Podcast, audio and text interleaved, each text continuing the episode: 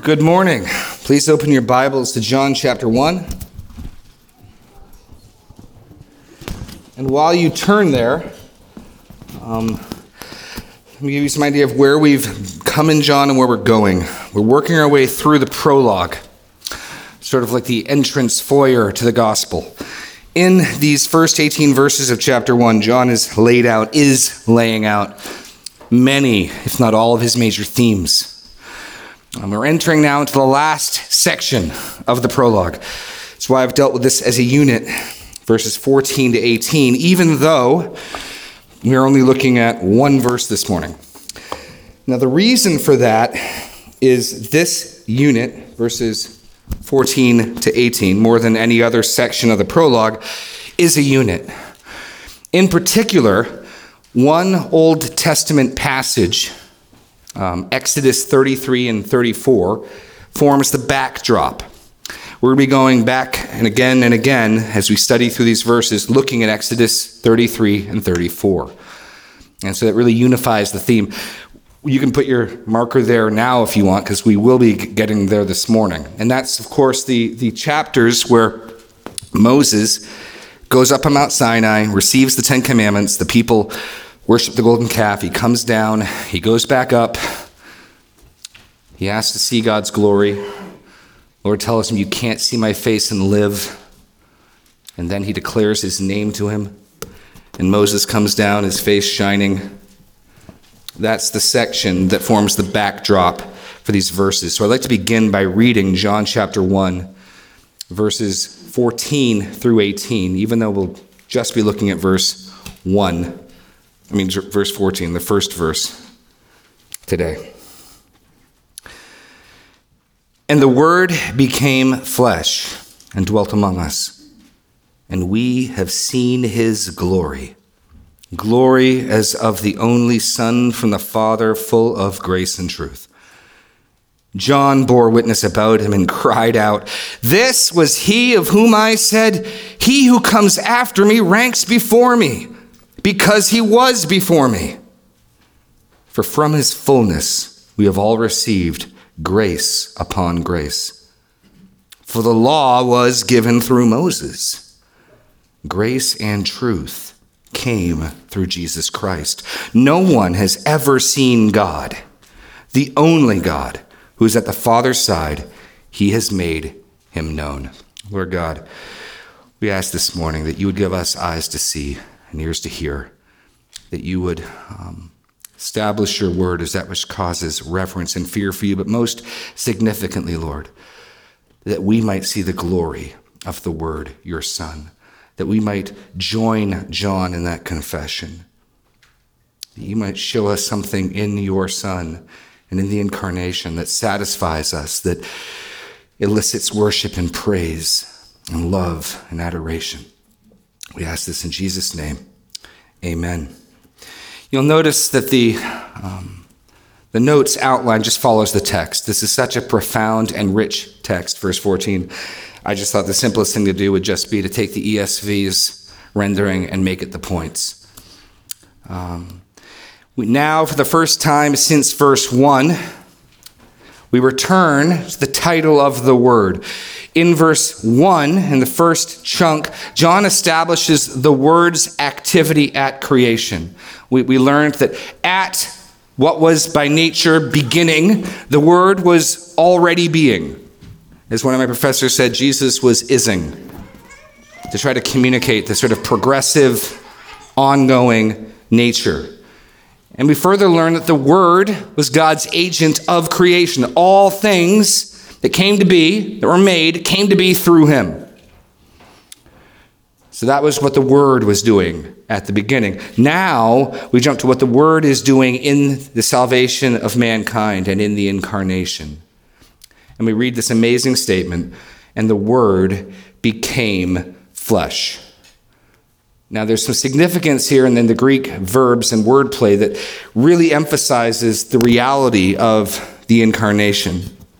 Um, for many people of early Greek thought, the notion that God could enter into creation, become part of creation, was abhorrent. and some of the earliest heresies, we see evidence of this in 1 John, is the denial that Jesus truly became flesh and blood. That they'd say he looked human. You, know, you think of the angels who visited um, Lot or Abraham. They looked human, but really they weren't. John couldn't be more emphatic. The word literally became flesh. Up until this point, all of creation is characterized by that which becomes.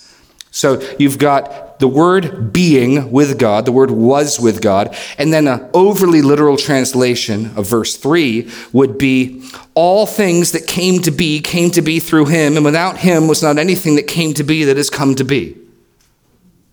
So, you, so the contrast is there is God who is, and there's a created order typified by it becomes, it comes into being.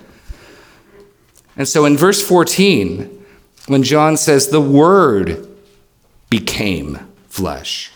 We need to understand Jesus, the one we know as Jesus Christ, truly entered into the creation, truly took on flesh and blood. He didn't just appear human. It wasn't Jesus inhabiting a human suit, he becomes human. This is absolutely jaw droppingly significant. Now, we need to guard against two errors here. Um, I'm going to read for you in a minute the Chalcedonian Creed, which is where the early church in the fifth century got together to try to guard against errors. But in no way does the incarnation alter, there's your blank, not an alteration of his full deity. Jesus' full deity remains fully intact. He, he isn't less God, he isn't former God, he, he is the God man. We, we know this because later in John's gospel, the humbled Christ, after the resurrection in John 20, receives worship from Thomas, who says to him, My Lord and my God. So Jesus doesn't stop being God at the incarnation, rather, the permanent addition of full humanity the permanent addition of full humanity. And I say permanent because he, he's not just that he became the God man at the incarnation, he remains the God man. Jesus entered into the creation, took on a human nature, took on a body of flesh and blood, which is now resurrected and glorified, but he continues in that sense. This is why Colossians 1:15 can refer to him as the firstborn of all creation. This is a stunning thing. I got to say this carefully so I don't commit heresy. But just as my body is part of me, the Lord intends to raise not just my spirit, but my body. The union of my soul and my body is Jeremy. I'm an enfleshed soul. In the same sense, Jesus' body is Jesus. It's, it's not the totality of Jesus. He's more than his body, but his body is him. And to the degree that Jesus' body, his flesh and blood, is him, he's part of the created order. That body came to be, came into existence. And so Jesus can stand fully in solidarity with the created order. He can be the firstborn of creation. I think that's referencing the resurrection, while remaining fully God. He, he has fully entered into the created order and can stand with the creature as its advocate, even as he continues in abiding in full deity. These, these are deep waters, and you got to be careful how you say this. But that's the significance of the incarnation. This is the significance of his love, his humility, his condescension. This is the length he went to please his Father and to meet our need. So the word became flesh. I'm going to quickly read to you some of the Chalcedonian Creed because there are so many wrong ways to slice this. The, the, thing to consider is Jesus now, at the incarnation, has two natures. He has a divine nature and he has a human nature. We, we get those categories from Romans 1 3 to 4. In Romans 1 3 to 4, Paul writes, Concerning his son who is descended from David according to the flesh, and was declared to be the Son of God in power according to the Spirit of holiness. So you can speak of Jesus according to the flesh or according to his deity as Son of God. And when the early church got together in the fifth century, they came up with this. We then, following the Holy Fathers, all with one consent, teach men to confess one and the same Son, our Lord Jesus Christ, the same perfect in Godhead and also perfect in manhood, truly God and truly man, of a reasonable soul and body, consubstantial with us according to manhood, in all things like unto us without sin, begotten before all ages of the Father according to the Godhead. And in these latter days, for us and for our salvation, born of the Virgin Mary, the Mother of God, according to the manhood, one and the same Christ, Son, Lord, only begotten, to be acknowledged in two natures. And here's the part where they speak of the two natures inconfusedly, which is to say, the two didn't mingle and become a third thing. The humanity and the deity remain humanity and deity. They don't mingle and become some third thing. Yet, unchangeably and indivisible and inseparably. Perhaps you might consider as an, as an example if you had a, a, vase, a vase of red sand and green sand and you mixed them, you don't have any new color sand. You can also think of how nearly impossible it would be to separate them out again. So, of the two natures, inconfusibly, unchangeably, indivisibly, inseparably, the distinction of natures being by no means taken away by the union, but rather the property of each being preserved and concurring in one person and one subsistence, not parted or divided into two persons, but one and the same Son, the only begotten, God the Word, the Lord Jesus Christ, as the prophets from the beginning have declared concerning him and the Lord Jesus Christ himself taught us, and the creed of the Holy Fathers has been handed down to us. Now, that's not scripture, but that's a pretty careful, pretty articulate definition. And what we're, again, trying to guard is he is fully human, he is fully God, he is one person, and that union will never be and can never be undone. And all that from the Word becoming flesh. Just pause for a moment. God became human. That should not cease to stun us. The Word became flesh. And, next phrase, dwelt among us. Now, some of your Bibles may even have a footnote here. This is an unusual word, um, not the common word for dwelling. Your first blank, literally, Jesus tabernacled among us. He pitched his tent among us. I'll give you your blank as tabernacled because we have the Feast of Tabernacles coming up in John. It's, it's not incidental. The Word becomes flesh and then pitches his tent, tabernacles among us. So we see the movement in John 1 1, he was with God, right? In the beginning was the Word, and the Word was with God. Where's the Word with now?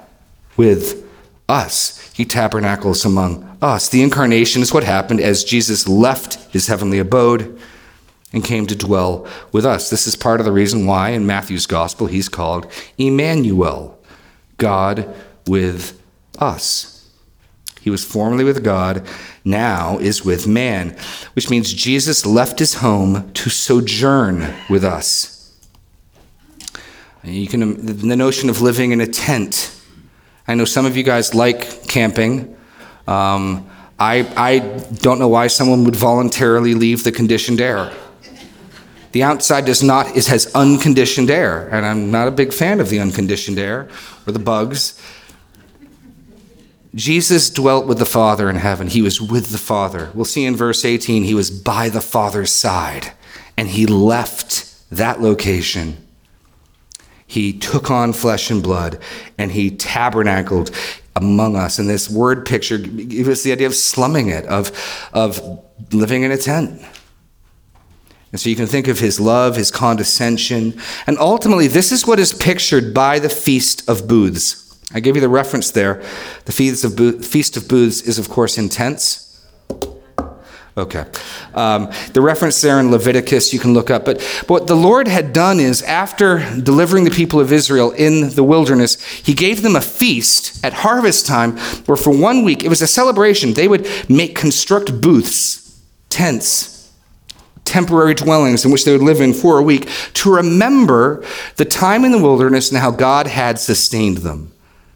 even as they came into the land with vineyards, vineyards they didn't plant, houses they didn't build, they would year after year remember they were ultimately sojourners and ultimately God provided for them.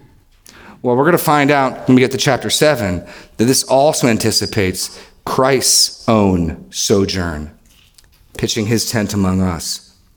But even more significantly, um, this links with Exodus 33. If you turn back to Exodus 33, I'll give you your blanks here. Jesus is the true meeting place between man and God. I've told you that this section, verses 14 to 18, I think there's about eight direct links between Exodus 33 and 34 and John 1 14 to 18. But let me try to set the context for you. And for that, we'll go all the way back to 32. Moses is up on the mountain, and while he is up there, the people say, We don't know what's become of Moses. Hey, Aaron, make us some gods to worship. And so the Lord in 32 7 tells Moses, Go down, for your people, whom you have brought up out of the land of Egypt, have corrupted themselves. They've turned aside quickly out of the way that I commanded them. They have made for themselves a golden calf. Calls them a stiff necked people. And Moses pleads with God. One of the great things we learn in these chapters is God can be reasoned with when a righteous intercessor stands up. We'd seen Abraham stand up for, for Sodom and Gomorrah, and yet there were not found 10 righteous. We, we learned there God would listen to a righteous defense. But here's the first time that I'm aware of it's successful, certainly at a national level. And, the, and, and Moses reminds the Lord, no, actually, they're your people.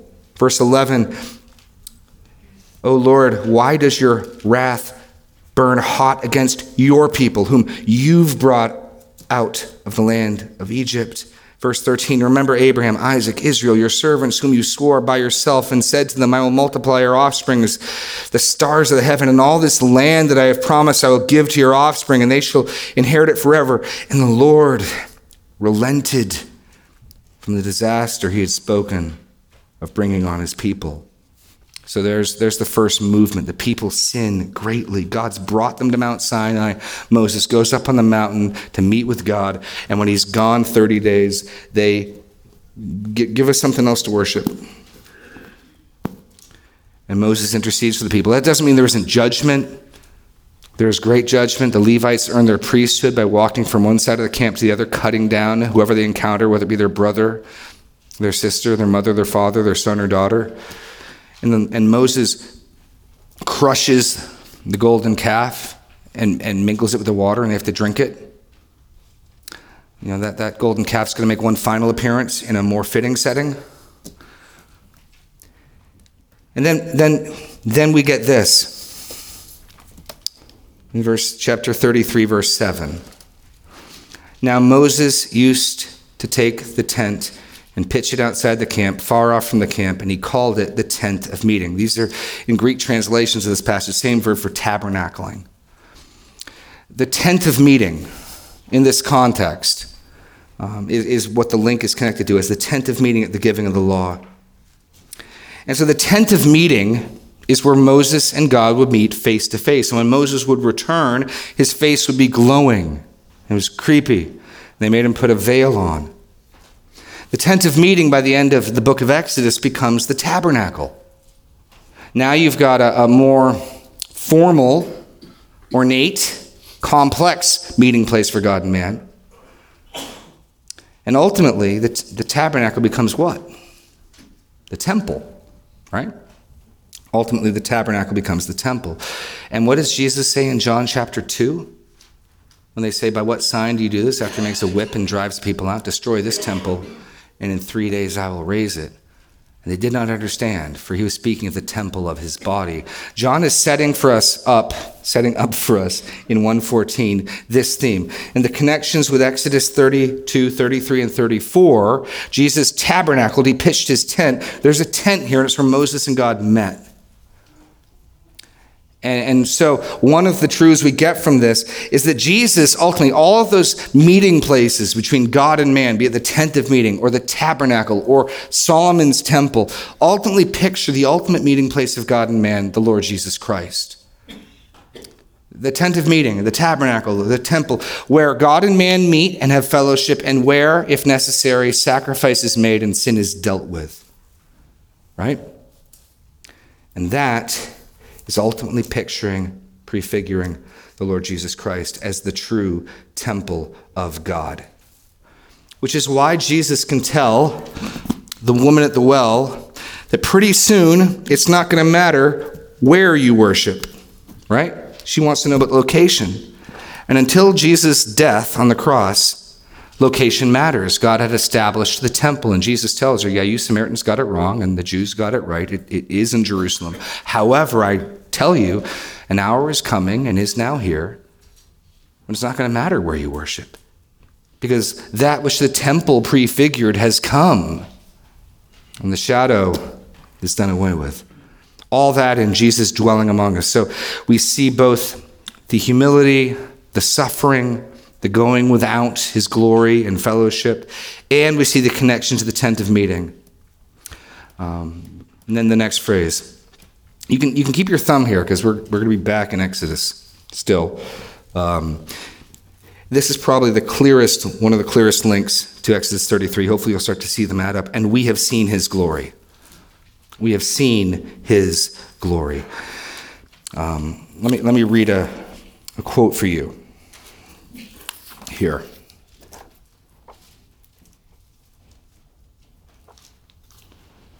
Actually, I'll read you the quote in just a minute. Sorry, I'm getting ahead of myself. Um, we have seen his glory.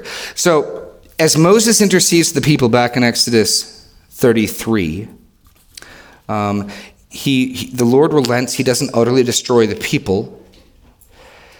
Look at 33:12. Moses said to the Lord, "See, you have said to me, bring up this people, but you have not let me know whom you will send with me. Yet you have said, I know you by name, and you have also found favor in my sight. Now, therefore, if I have found favor in your sight, show me your ways, that I may know you, in order to find favor in your sight. Consider, too, that this nation is your people.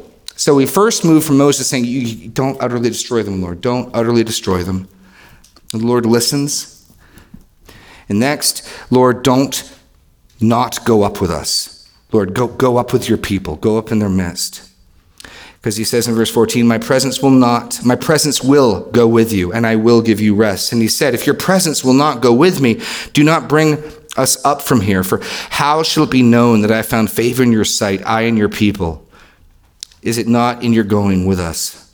So that we are distinct, I and your people, from every other people on the face of the earth. And the Lord said to Moses, This very thing that you have spoken, I will do. You have found favor in my sight, and I know you by name. And then Moses presses one final point. Moses said, Show me your glory. This is the connection. Show me your glory.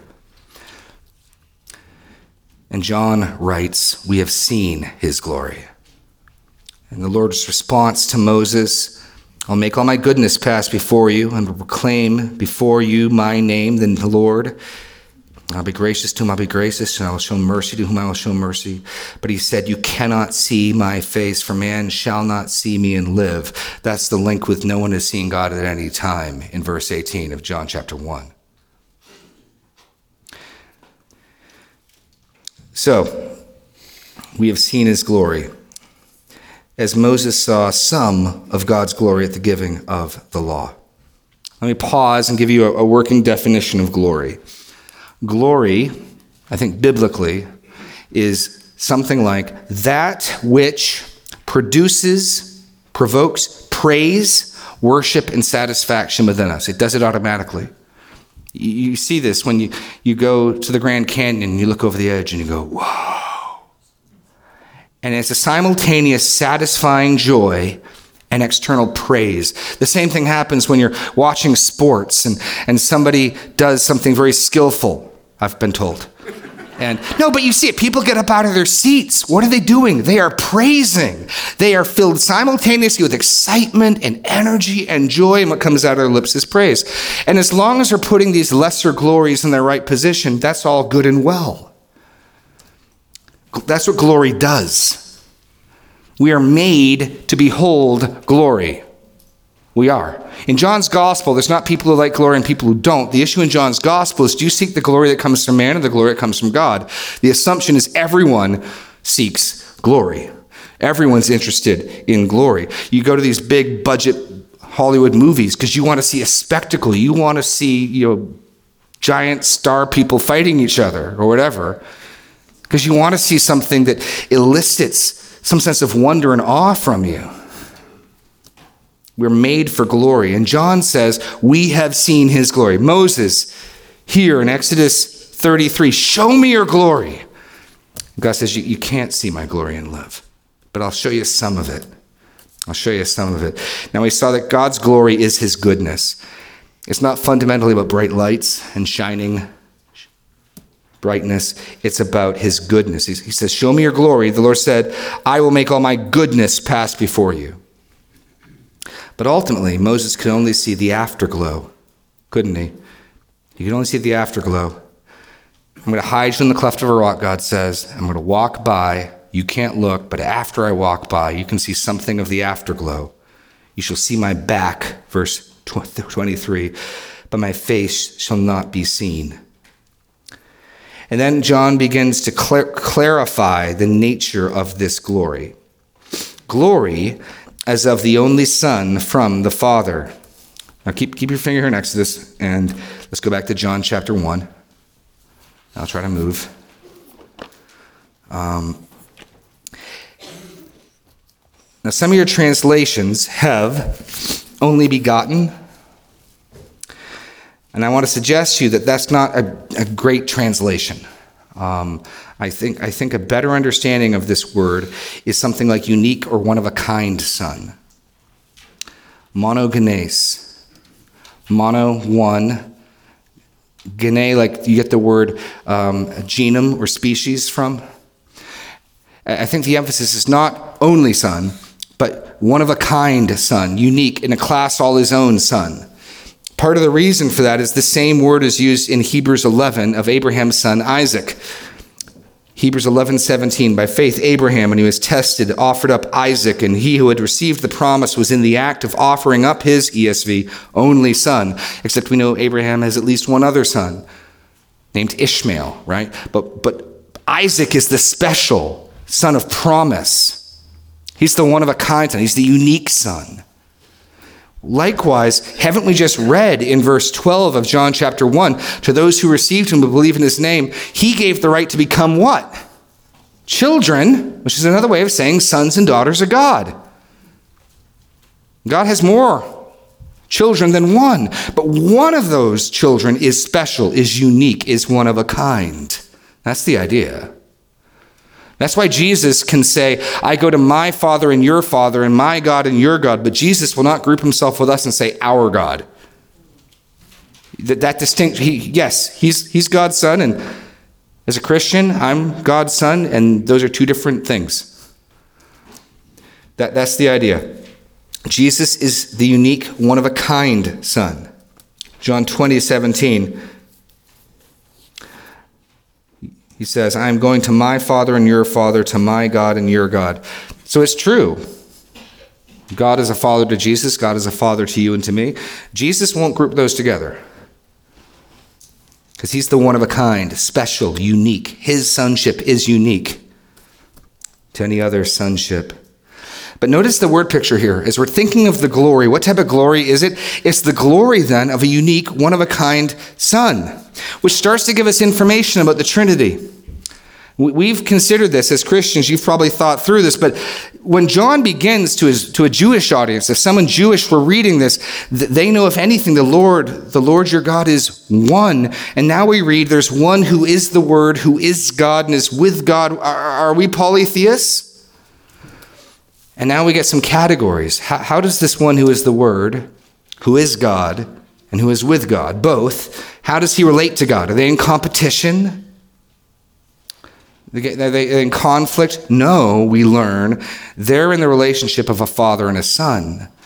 They're in harmony. They are, here's your blank, Jesus is a loving son to his loving father. This is the exact point Jesus wants to unpack in John chapter 5 when he drops the My Father works on the Sabbath, so I work on the Sabbath. For this reason, the Jews were seeking to kill him because he was calling God his father, making himself an equal with God. And so in John 5 22, he, write, he says, and we read, turn over to John 5 briefly. Let's start in 19. Truly, so Jesus said to them, Truly, truly, I say to you, the Son can do nothing of his own accord, but only what he sees the Father doing. For whatever the Father does, the Son does likewise. For the Father loves the Son and shows him all that he himself is doing. Jesus is explaining his relationship with the Father is in perfect harmony. There's no conflict, there's no cross purposes. There's a Father who loves his Son, reveals what he does, and there's a Son who loves his Father and does his will. And we, and we get that category first here in 114. What was Jesus' glory like? It was glory like that of a unique, one of a kind Son from the Father, which means then ultimately, Jesus' glory is that of his Father.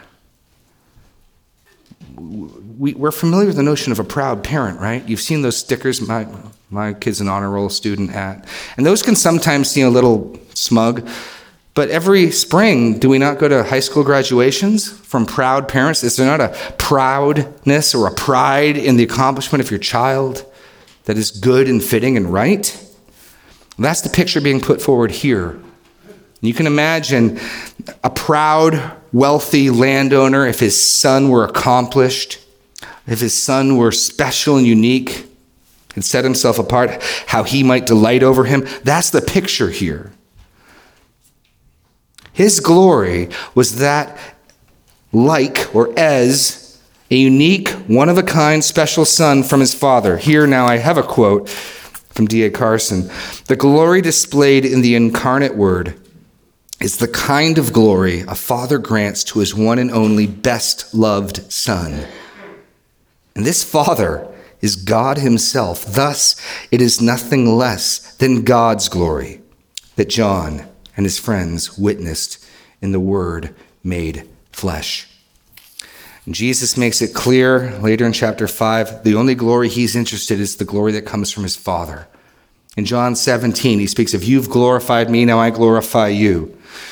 The glory seen in Jesus Christ is the glory of God. Brings us then to our last phrase full of grace and truth. So, the first qualifier describing this glory that John says we have seen is this glory like a unique, one of a kind, best loved son from his father. And the second phrase he uses is full of grace and truth. Full of grace and truth. Again, we're describing the glory. And, and turn back to John, to, to Exodus 34 here. Now, when I first read this, years ago, I wondered why grace and truth? God has, Carol, how many attributes are outlined in your class for God? Probably what? What? About 20. About 20. You could probably have had more, but 20 attributes. And is simplicity of God, is any one of those attributes prime? No. God's holy, God's just, God is righteous. God is wrathful. God is merciful. God is wise. You could have used any of those words here in one sense to describe God's glory. Could you not speak of the glory of God's wisdom, the glory of God's power? And yet, John settles on this glory is characterized, typified by, by two things, not 20 grace and truth. Why, why grace? Why truth? Why those two? I, I think the answer is, is Exodus 34. Let's read when Moses said, Show me your glory. When the Lord said, Well, you, you can't see it, but you can hide in the rock, and I can walk by and I can say my name, and you can look on my backside. What happens there? Exodus 34, 6 and 7. I'll, I'll start in 5. Exodus 34, 5, 6, and 7. The Lord descended in the cloud and stood before him there and proclaimed the name of the Lord. The Lord passed before him and proclaimed, the Lord, the Lord, a God merciful and gracious, slow to anger, and abounding in steadfast love and faithfulness, keeping steadfast love for thousands, forgiving iniquity and transgression and sin, but who will by no means clear the guilty, visiting the iniquity of the fathers on the children and the children's children to the third and fourth generation. And Moses quickly bowed his head towards the earth and worshiped. God's glory is his name and is his goodness, and the center of his name is he abounds in steadfast love and faithfulness. That's the center of this declaration. The Lord, the Lord, one who abounds in steadfast love and covenant loyal love and in faithfulness. And D.A. Carson also writes this The glory of God manifest in the incarnate word was full of grace and truth in that case, John is almost certainly directing his readers to Exodus 33 to 34.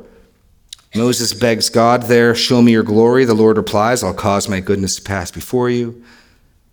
God's glory then is supremely his goodness. The italicized words here he, in his commentary is, is steadfast love and faithfulness. Spell out the nature of the goodness which is God's glory. The two crucial words in Hebrew are chesed, variously rendered steadfast love, mercy, covenant love, or graciousness, and truth emet. And if you think of truth as dependability, reliability, you get faithfulness. Even our English word faithfulness has fide, truth in it, built into it.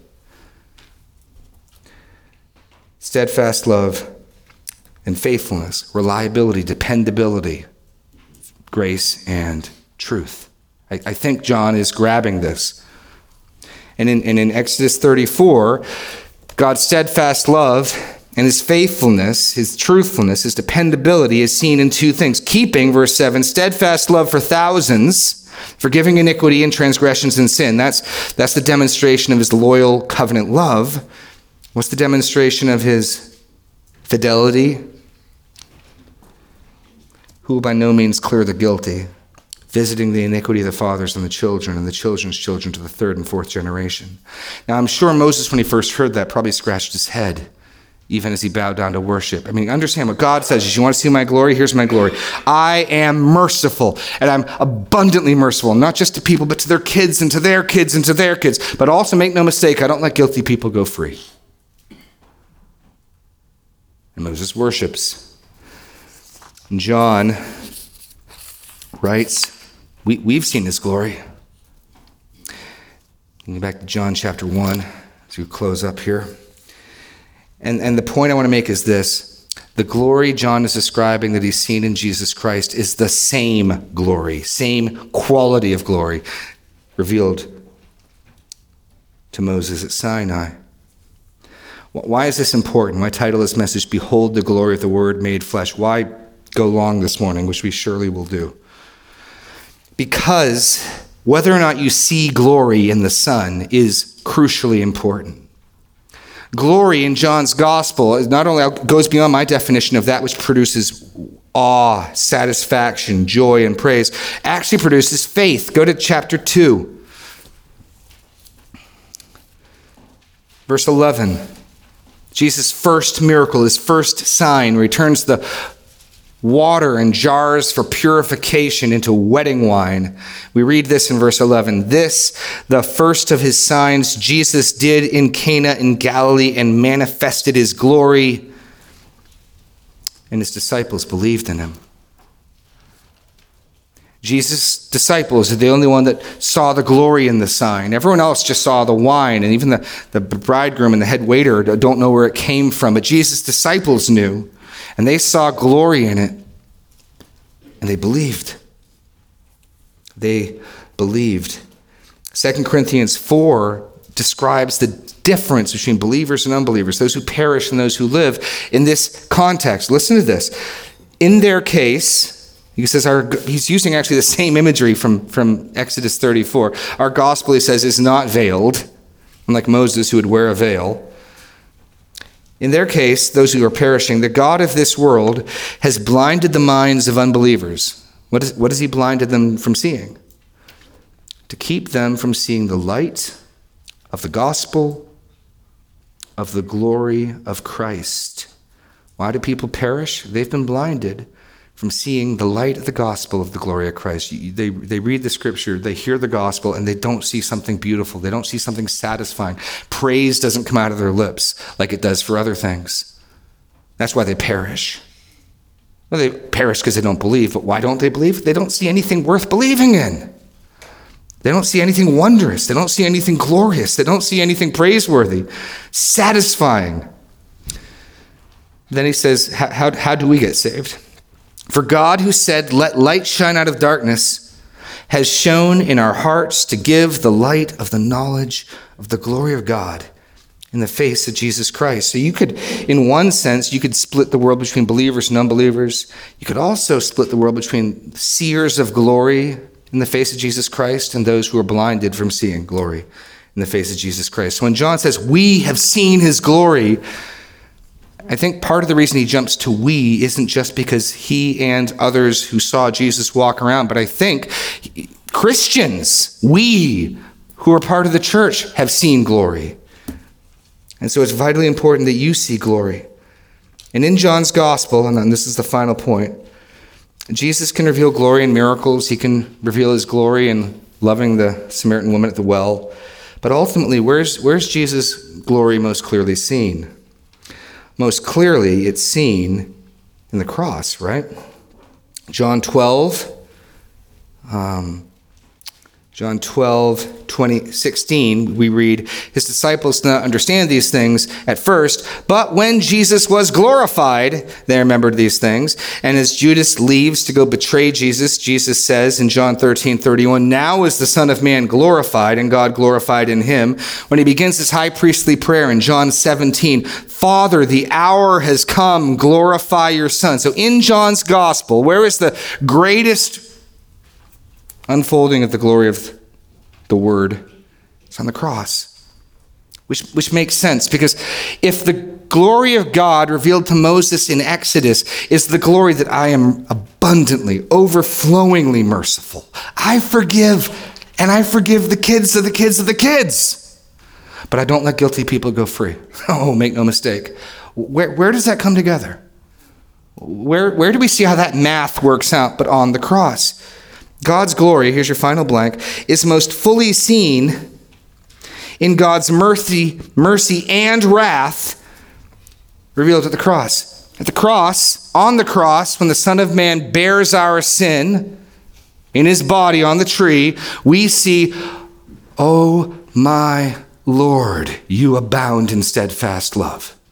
And as we see the punishment for sin, and that the judge of the world doesn't turn a blind eye, and he doesn't look away, and he doesn't just say, I'll overlook it this time, but does he fully punish and avenge sin? Yes, he does. He is faithful, full of steadfast love and faithfulness, full of mercy and truth. Jesus on the cross, I think, makes sense of how God can say, Here's my glory. I am overflowingly, abundantly merciful. And I take sin seriously and I punish it. And John says, but after Moses said, Show me your glory, you can't see my glory. John says, We've seen it. We've seen it. It's the glory as of an only begotten Son, full of grace and truth. And, I, and Look where he goes next if you skip over John the Baptist. For the law came through Moses. We're back to Sinai, but grace and truth came through Jesus Christ. So I, I, pray that you join me in seeking to see this glory, that you might see in the cross not something shameful, not a stumbling block or an offense, but the glory of God, your salvation. This is how Paul frames it. He boasts in the cross. It's foolishness it's foolishness to the Greeks and to the Jews. But to us who are being saved, it's the power of God. Let's close with a word of prayer as we get ready for a time of communion. Lord God, your wisdom may seem like foolishness to this world, but it is wiser than men. And your weakness is stronger than men. Lord, we confess that we are drawn away by so many lesser lights, so many lesser glories captivate us and enthrall us. And we sing their praises and we devote ourselves to them. But Lord God, we need to see glory in your Son, the Word. We need to be supremely satisfied, enthralled with Him and ultimately with His cross. It's His death on the cross now that we commemorate and we celebrate until His coming. So give us eyes to see and ears to hear that we may come rightly. In Jesus' name, amen.